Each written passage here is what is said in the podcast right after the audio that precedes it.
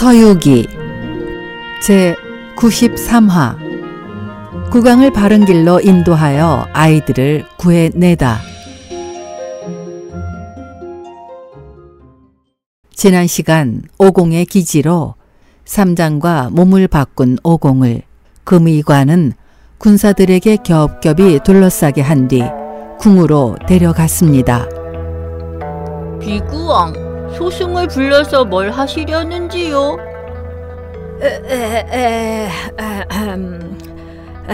짐은 오랜 기간 한 가지 병안으로 고생하고 있소이다. 다행히 국구께서 신묘한 처방을 얻어 필요한 약종은 다 구했지만 부약만은 구하지 못하였소이다. 하여 내 특별히 장로를 청해 그 부약을 얻으려 하오. 만약 장로가 짐의 병만 낫게 해준다면 짐은 장로를 위해 사당을 세우고 철따라 제를 지내며 영원히 향불이 꺼지지 않도록 해드리겠소. 저는 출가한 몸으로 국구께선 저의 무엇을 부약으로 쓰라던가요? 그 장로의 그 염통을 부약으로 쓰라 하셨소.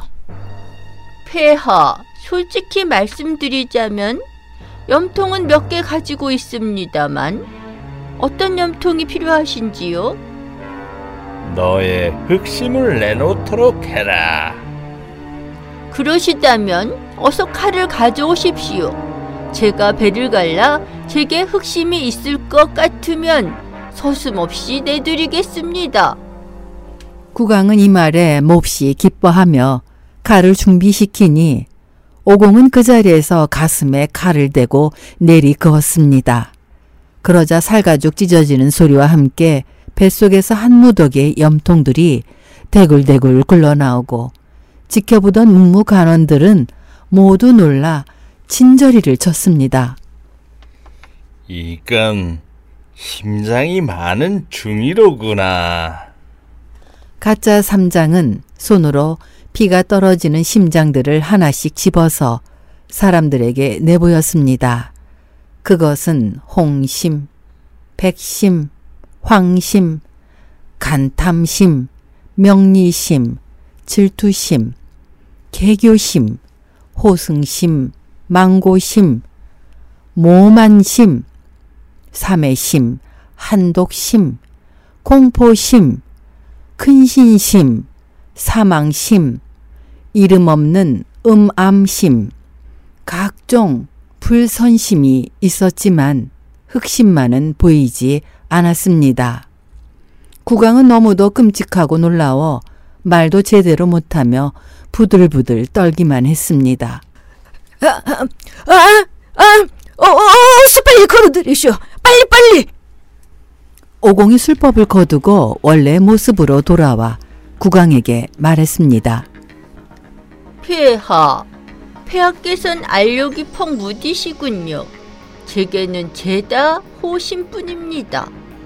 저 국구에게만은 흑심이 있으니 그걸 부약으로 쓰시도록 하십시오. 미덥지 않으시다면 제가 대신 꺼내 보여드리지요. 그 말을 들은 국구가 삼장을 유심히 살펴보니 중의 얼굴이 영 딴판이란 걸 알게 되었습니다. 바로 500년 전부터 이름을 떨친 손대성을 알아본 국군은 냉큼 몸을 솟구쳐 구름을 잡아타니 오공 역시 곧바로 군두운을 잡아타고 공중에서 그를 막아섰습니다.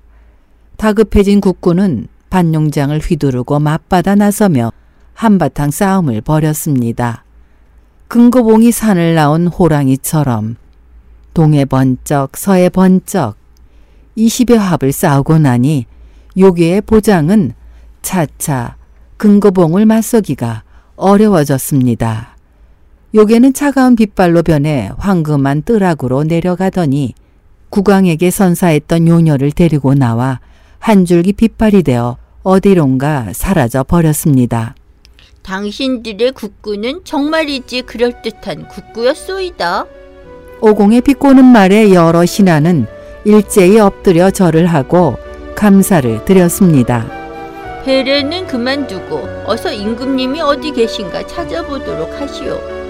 미후에게 홀려가지 않게 말입니다. 그로부터 얼마 되지 않아 국왕을 부축하고 대신들이 나타나 국왕에게 아뢰었습니다. 폐하, 신승께서 이곳에 오신 덕분에 진짜와 가짜가 판명되었습니다. 국군은 원래 요괴였고 지금은 미후마저도 종적이 묘연해졌습니다. 그나저나 장로님, 아침에는 용무가 그리 준수하셨는데 지금은 어찌 이리 변하신 겁니까? 폐하, 실은 아침에 봤던 분은 저의 스승님으로 당나라 어제인 삼장이시고 전 그의 제자 오공이라 하옵니다. 폐하께서 요괴의 말을 믿어 저의 스승님의 염통을 부약으로 삼으시겠다는 것을 미리 알았기에 제가 스승님의 모습으로 둔갑해 요괴를 잡으러 온 것입니다. 그 말을 들은 국왕은 즉시 관역으로 가 삼장 일행을 모셔오도록 하였습니다. 한편 삼장은 오공이 원래 모습으로 공중에서 요괴와 싸우고 있다는 말에 혼이 나가도록 놀랐습니다. 다행히 팔개와 오정이 옆에 붙어서서 지켜주고 있었지만 오공 모습으로 변한 자신의 모습이 조금은 불쾌하기 그지없었습니다. 이때 국왕이 모셔오라는 전가를 들은 삼장은 어찌할 바를 몰랐습니다. 스승님, 그리 걱정하실 건 없습니다. 아마 사형이 싸움에서 이겼으니 우릴 공으로 부르는 게 아니겠어요? 지금은 이 모습이시지만 사형을 만나면 모든 게 다 원래대로 돌아갈 것이니 너무 염려 마셔요. 관역을 나서는 삼장 일행을 본 태제들은 모두 놀라 한마디씩 했습니다. 아이고, 나리님들, 어찌 모두 이렇게들 생기셨습니까? 우리가 못생겼다고 나무라실 건 없습니다. 우리는 워낙 타고난 용모가 이 모양 이 꼴이지만 우리 스승님만은 사형을 만나시게 되면 이내 준수한 모습으로 되실 겁니다. 궁에서 삼장을 맞이한 오공은 곧바로 선기를 불어넣어 삼장의 모습을 본래대로 돌아오게 한 뒤 국왕에게 요괴에 관해 물으니 국왕은 3년 전 요괴가 나타난 상황부터 자세히 설명해 주곤 그들을 없애주면 후한 보답을 하겠노라 말했습니다. 요괴가 온 곳이 청화장이란 마을이라 들은 오공은 음식 대접을 받고 팔개와 함께 길을 떠났습니다. 하지만 어디에도 그 마을은 보이지 않으니 답답한 오공은 인을 맺고 암자의 주문을 외워 토지신을 불러냈습니다. 이곳에 청화장이란 마을이 있다는데 그 마을이 어디 있느냐? 이곳에 청화동이란 동굴은 있지만 청화장이란 마을은 없는데요. 알겠습니다. 대성께선 비구국에서 오시는 길이지요. 부디 소신의 죄를 용서해 주십시오. 비구왕은 소신이 담당하는 구역의 임금이라 소신으로선 마땅히 감찰해 드렸어야 했는데 요괴의 법력이 대단해 소신이 그 진상을 밝힐 수 없었습니다. 오공과 팔개는 토지신이 알려준 대로 찾아가 나무 밑동 주위를 왼쪽으로 3번, 오른쪽으로 3번을 돌고 두 손으로 나뭇가지를 두드리며 문 열어라, 문 열어! 라고 소리를 치자 삐걱하는 소리와 함께 대문이 열리고 나무는 온데간데 없어져 버렸습니다. 오공이 안으로 들어가 보니 요괴는 술을 마시며 비구국에서 벌어졌던 일에 대해 말하고 있었습니다. 허허 참, 절호의 기회였는데 3년 동안 별로 오던 일이 오늘 이루어지기 직전에 그 원숭이 녀석이 나타나 해방을 놓다니. 어휴. 오공은 그 말을 듣고 금고봉을 비껴든 채 큰 소리로 호통을 쳤습니다. 무엇이 절호의 기회란 말이냐? 이 절복 맛이나 봐라! 넌 아무것도 모르면서 무슨 상관이라고 이래 끼어든 게냐? 승려는 정치와 종교의 근본을 자비에 두고 수행하므로 차마 어린애들을 산채로 도륙하는 걸 가만히 보고 있을 순 없었던 것이다. 이리 말하는 사이에도 둘 사이의 싸움은 치열하게 이어졌고 요괴가 힘에 붙여 밖으로 나오니 오눈과 다시 맞닥뜨렸습니다. 그들의 협공에 당황한 요괴는 몸을 번뜩여 한 줄기 차가운 빗발로 변해 도망가고 오공과 팔개는 놓칠세라 요괴의 뒤를 쫓았습니다. 이렇게 한창 쫓기고 쫓는 사이 문득 난새와 학의 울음소리가 들려오고 상서로운 빗발이 비쳐왔습니다. 고개를 들어보니 남극 노인성이 아니겠어요?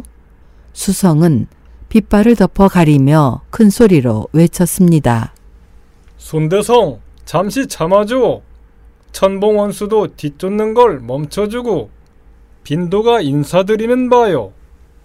수성은 어디서 오는 길이시여? 빗발을 덮어 감춘 걸 보니 틀림없이 요괴를 붙잡았겠군. 아닌 게 아니라 내 이미 이 속에 잡아넣었소. 이놈은 내가 타고 다니던 놈인데 이곳에 도망쳐와 요괴가 되었구려. 수성의 물건이라면 어디 본 모습을 드러내 보여주시구려. 수성의 호령에 요괴가 몸을 돌리니 원래는 한 마리의 흰 사슴이었습니다. 수성이 오공에게 감사의 말을 하고 흰 사슴의 등에 올라타 남극으로 돌아가려 하자 오공이 수성의 옷자락을 붙잡았습니다. 수성 잠시만. 아직 두 가지 일을 끝내지 못했소이다. 끝내지 못한 일이 무엇이요? 하나는 미우를 잡지 못했고 또 하나는 어리석은 국왕을 만나 진상을 보여줘야겠소이다. 오공과 팔개가 다시 청화동으로 돌아가 미우를 잡아내니 그것은 곧 한 마리의 흰 여우. 그것을 잡아 요괴 앞에 내려놓으니 아쉬운 듯 끙끙 소리를 내며 냄새를 맡는 것이었습니다. 이놈아, 내 목숨 건진 것만 해도 다행인 줄 알아라. 내 조금만 늦었더라도 넌 손대성의 손에 죽고 말았을 것이야. 자자, 손대성, 이제 비구국으로 가십시다. 아닙니다, 수성. 잠시 이곳을 깨끗이 정리하고 가야 후에 또다시 요괴 시달림을 받지 않게 될 것 같군요. 오공은 또다시 도지신을 불러내 팔개와 함께 요괴의 소굴인 청화동에 나뭇가지들을 가져다 깨끗이 태워버렸습니다. 오공과 팔개는 수성과 함께 사슴을 앞세워 여우의 시체를 끌고 왕궁으로 들어갔습니다. 폐하, 이 여우가 바로 폐하의 미후이옵니다. 또한 이 사슴이 국구시니 어서 배례를 하시는 게 어떨는지요? 국왕은 스스로 창피함을 금할 수 없었습니다. 신승께서 우리 아이들을 구출해 주셨으니 참으로 하늘이 내리신 은혜인가 합니다. 아예 여봐라, 어서 성대한 연회를 열도록 하라.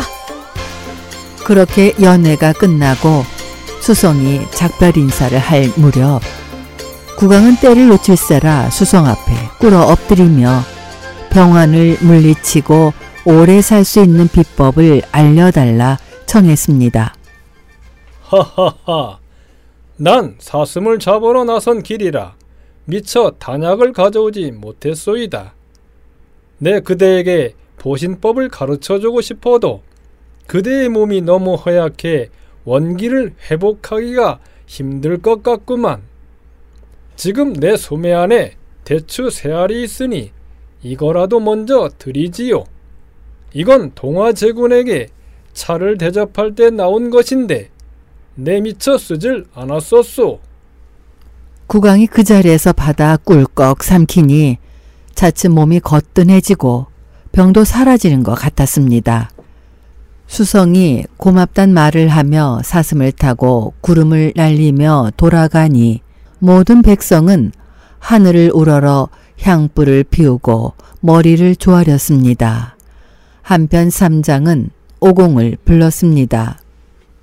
제자야, 이제 우리도 떠날 준비를 하고 폐하께 작별을 구하도록 하자. 아니, 벌써 떠나시다니요. 그러지 마시고 제게 가르침을 내려주세요. 폐하, 앞으로는 색을 탐내지 마시고 음덕을 쌓는 데 힘쓰도록 하십시오. 만사의 장점으로 단점을 덮어나간다면 가히 병을 없애고 장수하시게 될 것입니다. 이게 바로 가르침이지요. 삼장 일행이 길을 떠나려는 순간 갑자기 난데없는 바람소리가 나며 길 양쪽에 1111개의 거위장이 떨어져 내리고 장 안에서는 아이들의 울음소리가 흘러나왔습니다. 대성님, 분부대로 아이들이 담긴 장들을 채워갔다가 오늘 대성께서 공을 이루어 길을 떠나시기에 다시 돌려드리는 바입니다. 국왕과 비빈들 모든 신하와 백성들은 일제히 꿇어 엎드렸습니다. 여러분 수고하셨소. 이제 다들 돌아가 주시오. 내 이곳 백성들에게 일러 여러분에게 제사를 올리게 해드리겠소. 오공이 성한 백성들에게 자기 집 아이들을 찾아가라 이르고 소식을 들은 백성들은 모두 달려나와 자식들을 찾아 얼싸안고 울고 웃고 하면서 어쩔 바를 몰랐습니다. 백성들은 남녀노소 가릴 것 없이 그들의 생김새가 추한 것도 겁내지 않고 손오공, 저팔계, 사오정을 떠매어 올리더니 삼장을 에워싸고 말을 끈다, 짐을 맨다고 하면서 성 안으로 되돌아갔습니다. 국왕도 그것을 막을 순 없었습니다. 결국 삼장 일행은 달포가량을 더 머물고 난 뒤에야 겨우 비구성을 떠날 수 있었습니다. 그들은 삼장네들의 모습을 그리고 위패를 세우고 향을 피워 공양하기를 그치지 않았습니다. 이야말로 음덕을 높이 쌓아 은혜의 산이 무겁고 수천 수만 사람의 생명을 구했네. 다음 시간을 기대해 주세요.